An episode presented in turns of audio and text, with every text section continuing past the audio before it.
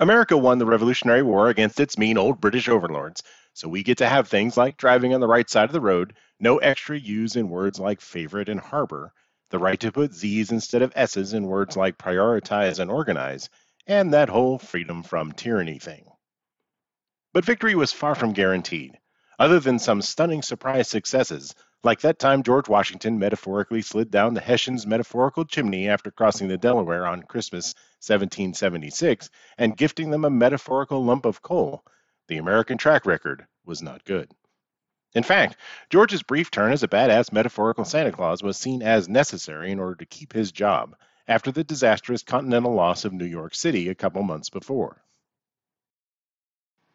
George's Teutonic Christmas present was a holiday high point, which he followed up with a January victory at the Battle of Princeton. That, and the time honored tradition of armies taking the winter off, bought George some time. But the year 1777 wasn't going to be a great one, if you're a ragtag band of citizen soldiers looking to defeat the world's foremost military power. It started with the bad news that General Charles Lee, who was both an admittedly talented and experienced general and an oppositionally defiant pain in the ass, had been captured by the British. Lee had been after Washington's job as commander in chief, so George could rest easy on that score. But the Continental Congress wanted generals who could win battles. Charles Lee looked like he could. George Washington looked like, well, not that. We found out in the mid 19th century that Charles had spent his time in captivity cavorting with his mistress and hanging out with his dogs, which we kind of expected, but also devising a strategy to defeat the Continental Army for his old pals, the British Empire. For more about that rascal Charles Lee, see History's Trainwrecks episodes 50 through 57, The Men Who Would Be Washington. The British side of the Revolution was being run by the Howe brothers, General William for the Army and Admiral Richard for the Navy, nicknamed Black Dick for his dark complexion, but which could have had other connotations. I think we'll go with not a compliment. The Howe brothers were crafty devils. Admiral Black Dick presided over the Staten Island Peace Conference on September 11, 1776, where he offered peace terms and amnesty for the rebel leaders if they would give up on that whole independence thing and end the war. He told the American representatives, Edward Rutledge, John Adams, and Benjamin Franklin, that he couldn't think of them as anything except British subjects. John Adams, that lovable curmudgeon, shot back, Your lordship may consider me in what light you please, except that of a British subject. Needless to say, the peace conference came to naught, and we found out years later that there was only one American who would not have gotten a pardon had the peace conference been a success. I wonder what irascible, defiant, contrary, stubborn fellow's head King George III wanted to see stuck on a pike outside his bedroom window at Buckingham Palace. Post your guesses on the History's Trainwrecks Facebook page.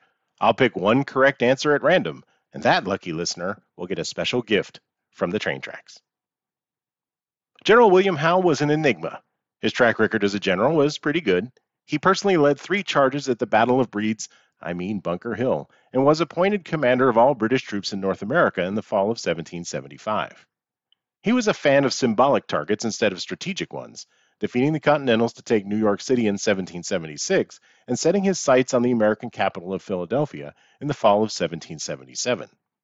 By doing so, he ignored the more useful strategy of cutting New England off from the rest of the colonies, which General Burgoyne was trying to do when he encountered Horatio Gates and Benedict Arnold at the Battle of Saratoga. This was no consolation to George Washington and his Continental Army, who kept getting beaten by the British as they tried to force Howe into a pitched battle. There was a stalemate. The British kept winning, but the American army just wouldn't quit. The Continental Congress, packing their bags as Howe's army got closer, kept wanting Washington to engage the British, which George himself desperately wanted to do. The so called Fabian strategy of avoiding pitched battles and harassing the enemy's scouts and supply lines was out of character for Washington and the accepted sense of military propriety at the time. Guerrilla attacks were seen as ungentlemanly. The two armies finally ended up in a real battle at Brandywine Creek, 25 miles south of Philadelphia. On September 11, 1777, the largest battle of the Revolution in terms of numbers of men began. The British benefited from heavy fog and loyalist guides familiar with the local terrain. George Washington did not benefit from contradictory reports from his scouts and a lack of knowledge of the local terrain. All the best guides were working for the enemy. George was on the front line as the battle began, and Charles Lee nearly got his wish when a cannonball killed an artilleryman a few feet from Washington's horse, and a British sharpshooter very nearly shot the commander in chief in the back. Only the rifleman's sense of honor saved George's life. But Washington's famous luck did not hold as his troops were overrun and forced to retreat. General Howe missed a great opportunity to end the war once and for all, but he didn't press the attack as the Continentals fell back. The Americans were able to form up a line that covered their retreat, but things were about to get worse. Way worse. The Continental Congress kept sending Washington requests to defend Philadelphia, but George knew better than to waste his army on that. Black Dick Howe's fleet, whereabouts unknown, was out there somewhere and no one knew where and when he would strike next. George asked that provisions and troops be sent his way, even taking soldiers away from General Israel Putnam, who was holding the Hudson Valley by the skin of his teeth. The area he was defending was considered the jugular vein of the American colonies. It was the number one strategic target the British should have taken. Charles Lee, cooling his heels in comfortable captivity in New York, advised this very thing. But Washington surmised that Howe would, as he had previously done, choose symbolic targets over strategic ones and since he kept his ear to the ground, George knew all about the grumblings in Congress and the Army about his leadership of the war effort. As he had known last Christmas, he needed a victory not just to keep his job, but to prove to his country and the world that he could win. Plus, he really wanted to beat the British. Tragedy struck on September 20, 1777, when General Anthony Wayne's scouting force of about 2,000 men was within three miles of the British lines camped near a tavern named for the revolutionary Corsican general Pasquale Paoli. The British, led by General Charles Grey, removed the flints from their muskets and fixed bayonets, preparing for a silent night attack. The order was given that no one should fire, so that the only light would come from the Americans. They engaged after midnight, locating the Continentals by their campfires and the shots fired back at them. Shouting no quarter, the British bayoneted every Continental they found even after the terrified men surrendered. Some Americans had hidden in their huts, which the British set fire to with the men still inside. 60 Americans were killed, 71 captured, hundreds wounded or missing. The British captured crucial supply wagons. George Washington learned of the massacre from the enemy when they offered a flag of truce so that the Continentals could bury their dead and retrieve their wounded. Speaking of ungentlemanly conduct, bayoneting men who were surrendering or setting fire to huts where soldiers were hiding definitely violated the rules of engagement of the time. The British, whenever confronted by their own savagery, claimed that they weren't fighting a real war against a formal enemy. The Americans were criminals in rebellion against the crown and were therefore not entitled to the protections normally afforded actual opposing armies.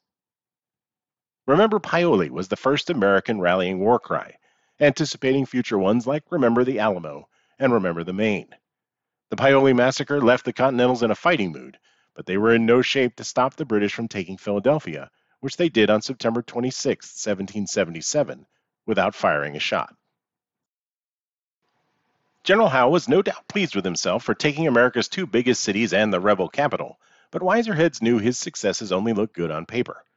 When Benjamin Franklin, charming the perfumed wigs off everyone in Paris, heard that the British had taken Philadelphia, he replied, No, sir.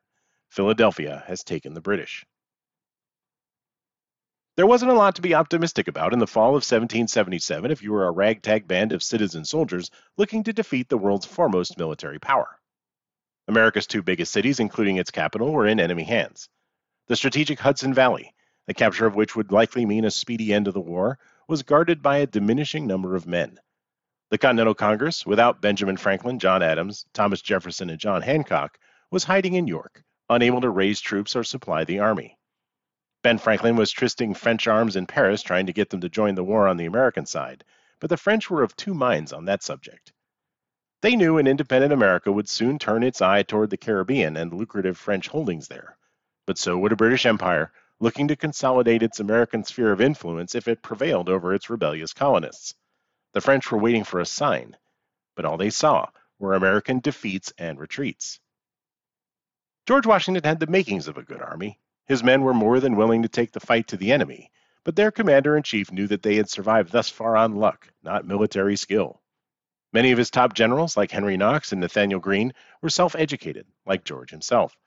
The professional generals, like Charles Lee and Horatio Gates, were mostly in this thing for themselves and spent way too much time maneuvering to take George's job away from him. George's closest staff advisors, his military family, were men in their early 20s, like Alexander Hamilton, John Laurens, and the Marquis de Lafayette. And Black Dick Howe's Navy was still out there, somewhere. General Howe had indeed been captured by Philadelphia instead of the other way around.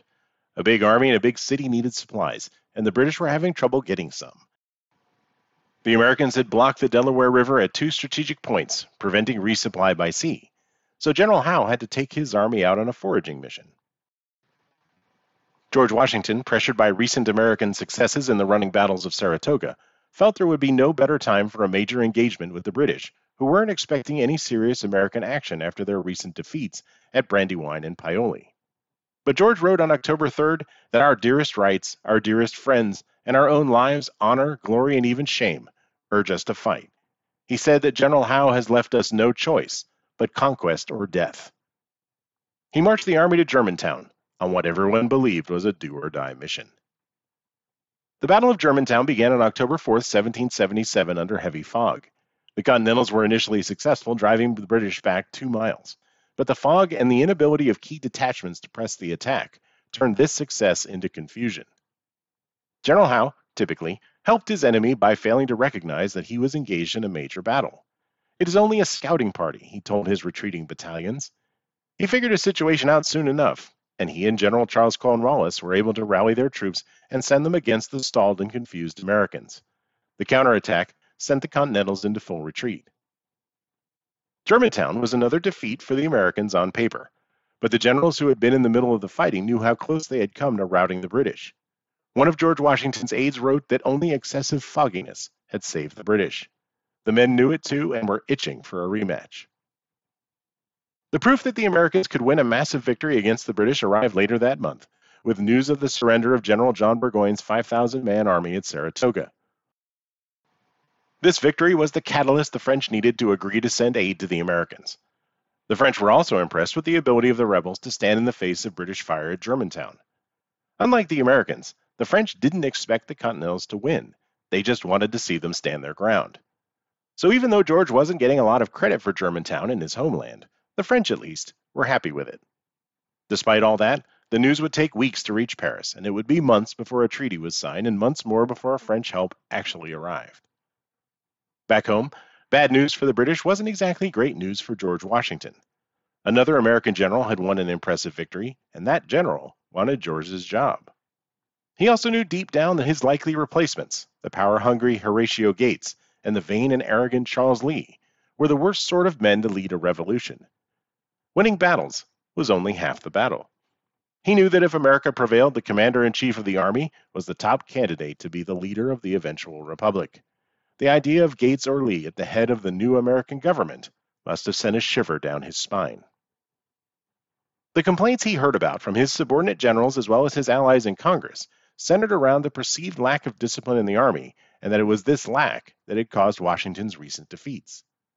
Dr. Benjamin Rush, a confidant of John Adams, wrote that several officers who have served under General Gates compare his army to a well regulated family. The same gentlemen have compared George Washington's imitation of an army to an unformed mob.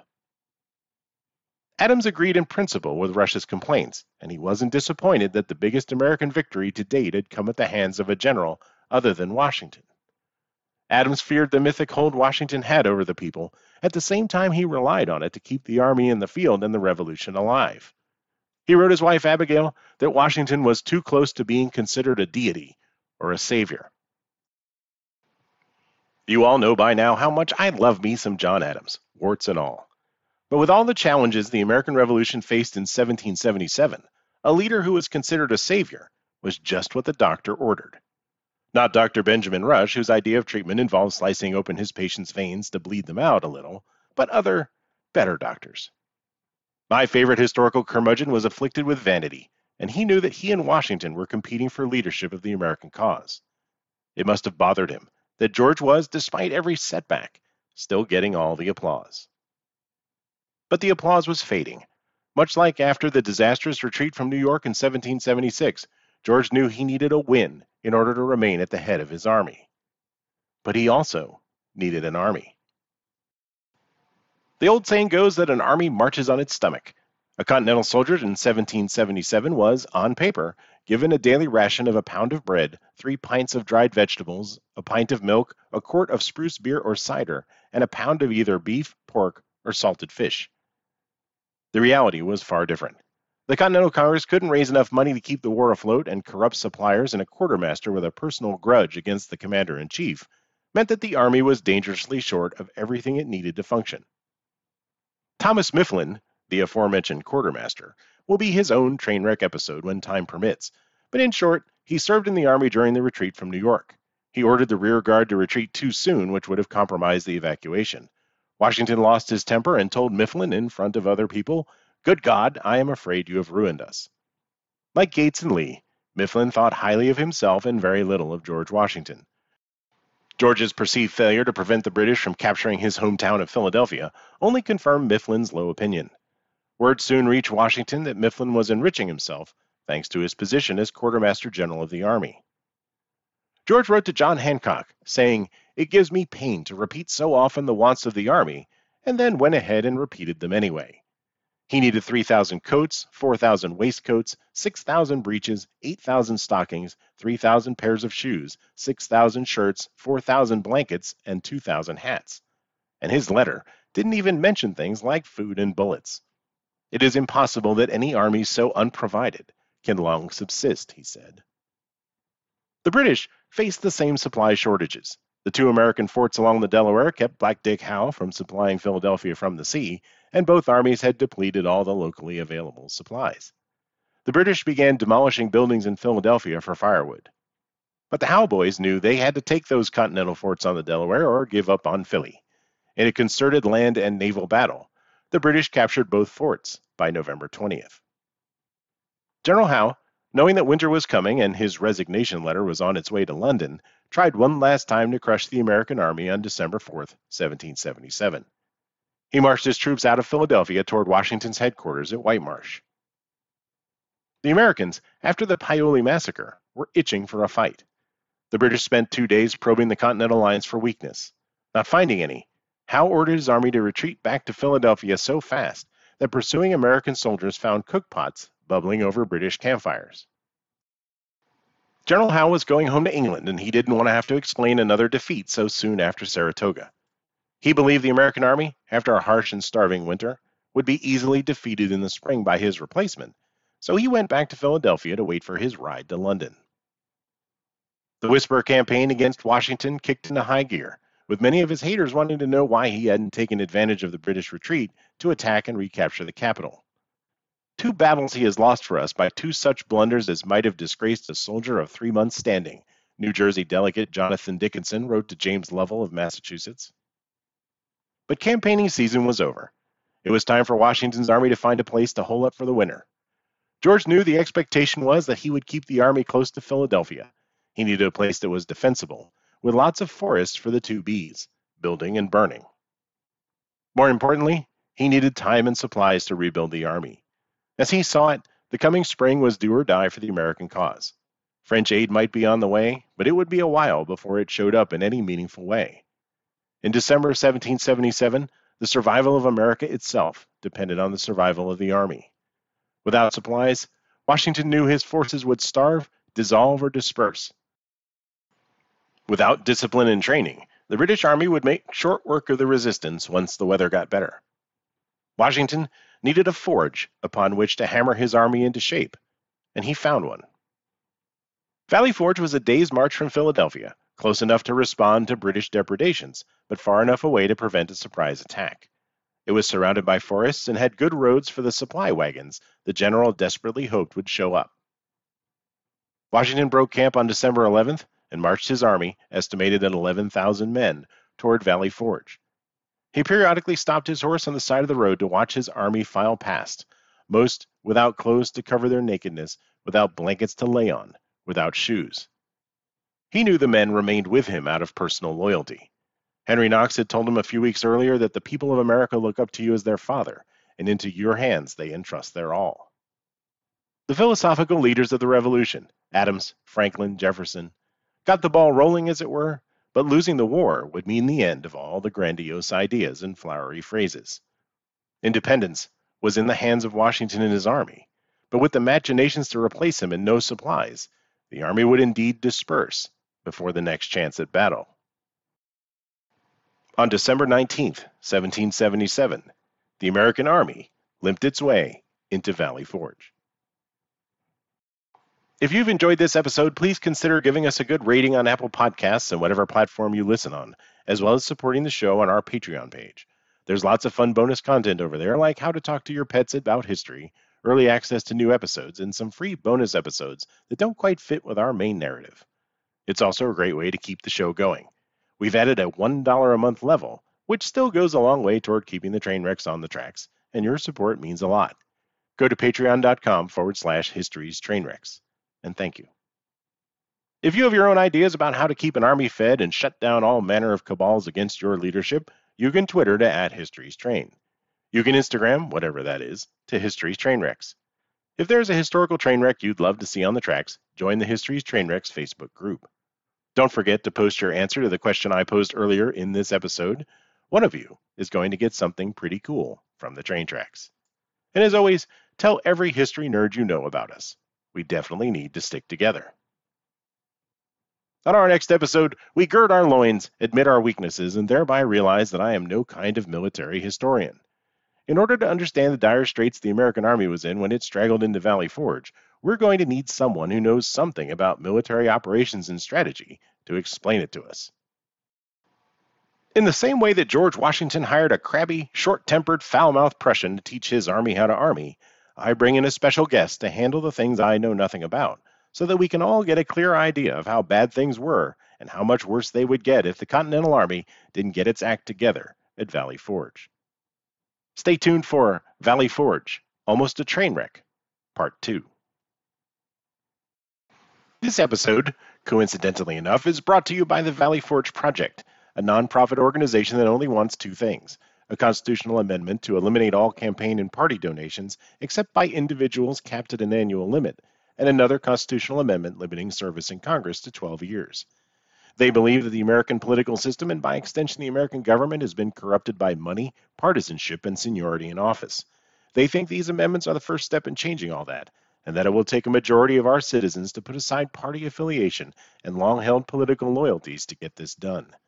The way we Americans think about politics and our participation in our own government matters a great deal, and it definitely needs to change.